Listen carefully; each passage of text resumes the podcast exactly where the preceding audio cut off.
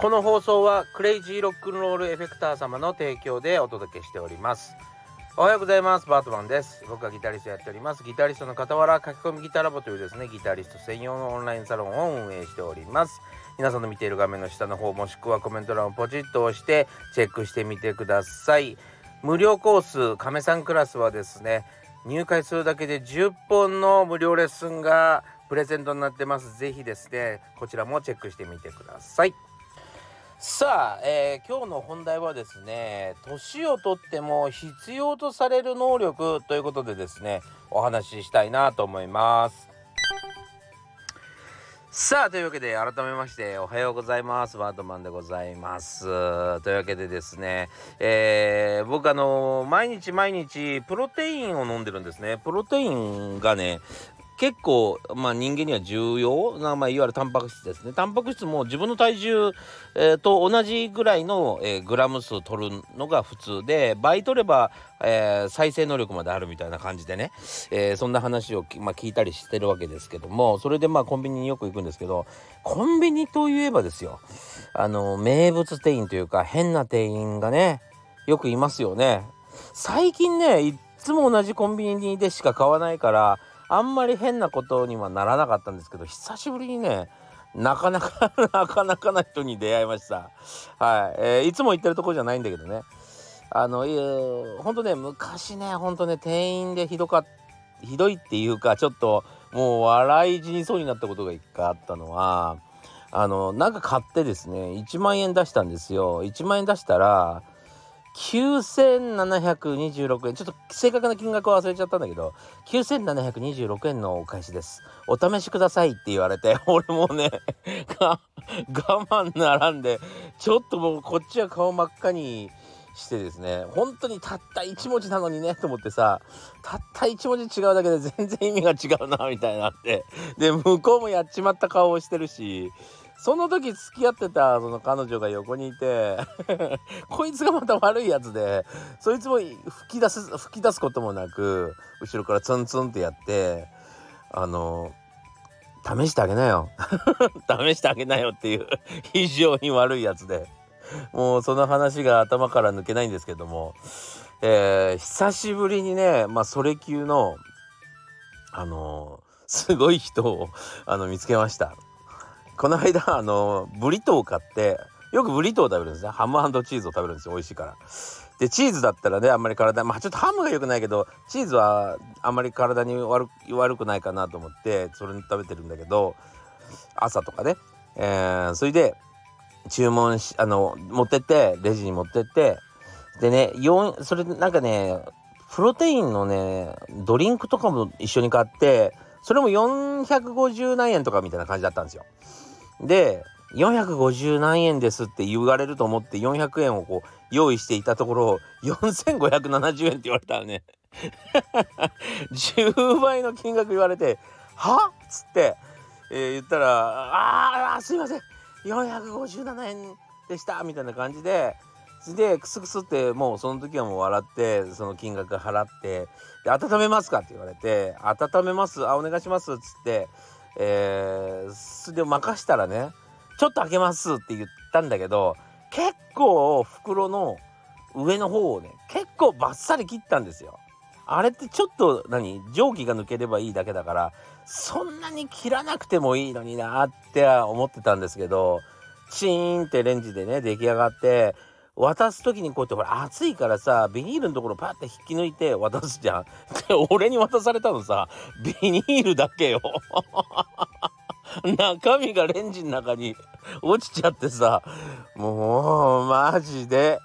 マジでびっくりした切りすぎっていうかもなんてそんなことあると思っていやなかなかの方でしたねいやーまあまたまあ楽しいけどね 楽しいけどね。もちろんさあの新しい商品とチェンジしてくれたし全然問題はないんですけども。いやー楽しい人がいますよね。はい。で確かにあのちゃんとその後見たらね名札にあの初心者マークが付けられておりました。そうだからトレーニング中だったんでしょうね。そう。いや久しぶりに。ブリトーの袋渡された時びっくりしたな。いやまああのそんなことがありましたっていうお話でございました。えー、本題に行きましょうか。何歳からでも早弾きはできる。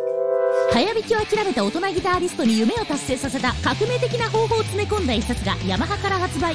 プロギタリストであり3.5万人 YouTuber 末松和人の1日10分40歳からの早弾き総合革命。購入は Amazon 全国の書店にて。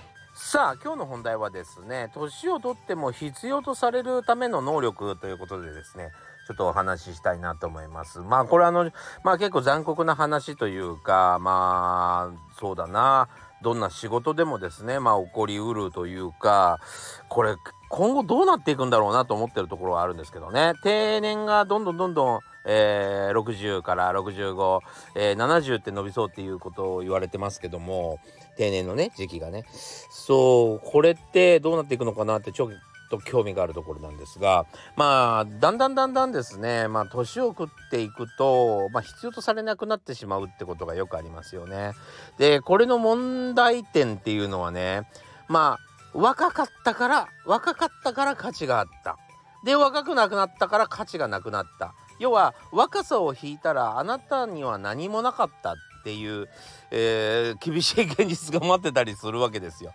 そうでこれってうんすごく何て言うのかな年齢差別みたいな感じに感じるかもしれませんけどちょっとそれも違うのかなと思ってるところがあって僕はね定例あじゃない定性定量かなってちょっと思ってるんですね。そう、えどういうことかというとですねまあ若い時にはですね勢いがあったりその時のトレンドにうまく乗れてたりとか、えー、まあ、時代を捕まえる能力とかが高かったりしてですねまあかっこいいとかさうんセンスがいいとかさねそういうのに長けているわけですよね。これを訂正と言いますね。そうあのー、すごくこうつかみどころがないんだけど、えー、みんなが大事にしてる部分ですねかっこよさとか。ねえー、こう具体的に数字にできないような価値観と言ったらいいでしょうかね。そうそれのことをまあ訂正と言いますけど要はここに頼っているっていう感じかな。このかっこいいっていうのとかっていうのは時間とともに、えー、変わってしまうじゃないですか。だから、えー、若いだけっていうわけじゃなくてこの定例、えー、訂正にばっかり非常に力を注いでしまうと、えー、いつしか時代が変わってしまった時に生き残り作戦に、えー、参加できないってことになってしまうのかなと。だからまあ年食ってきてもですねやっぱりこういつも必要とされる人っていうのは定量を持ってるかなというね、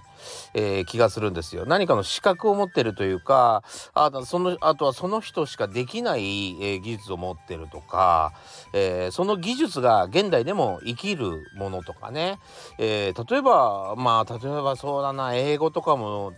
ねえー、誰でもできるものじゃないから重宝されますよね。まあそういうような感じで、えー、確実に何か資格とかちょっと他人ができないものを、えー、持ってる方はずっと必要とされるかなという感じがしますね。うん。ここがまあ非常に、えー、大きなところかなと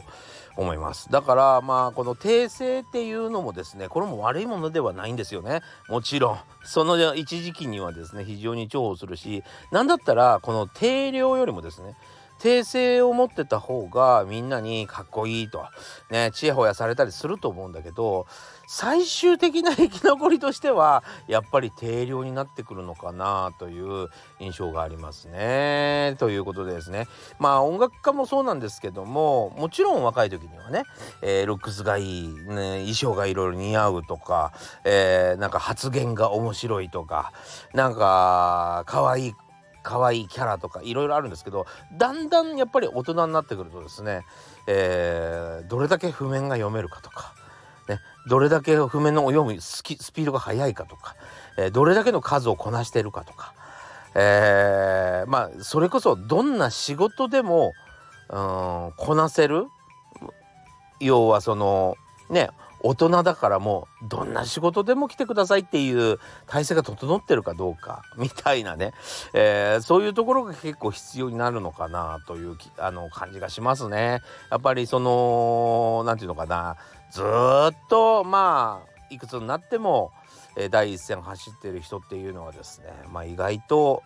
その定量の部分がしっかりしている人しか生き残らないかなという気がしますね。なんか非常にドライでですね残酷な感じもするんですけども、えー、これってまあ早くに気づけば気づくほどですね、えー、いろいろと準備ができるのかなと思いますんでまあこれからねこれからまあ大人になっていく大人の階段を上がっていく人たちはですね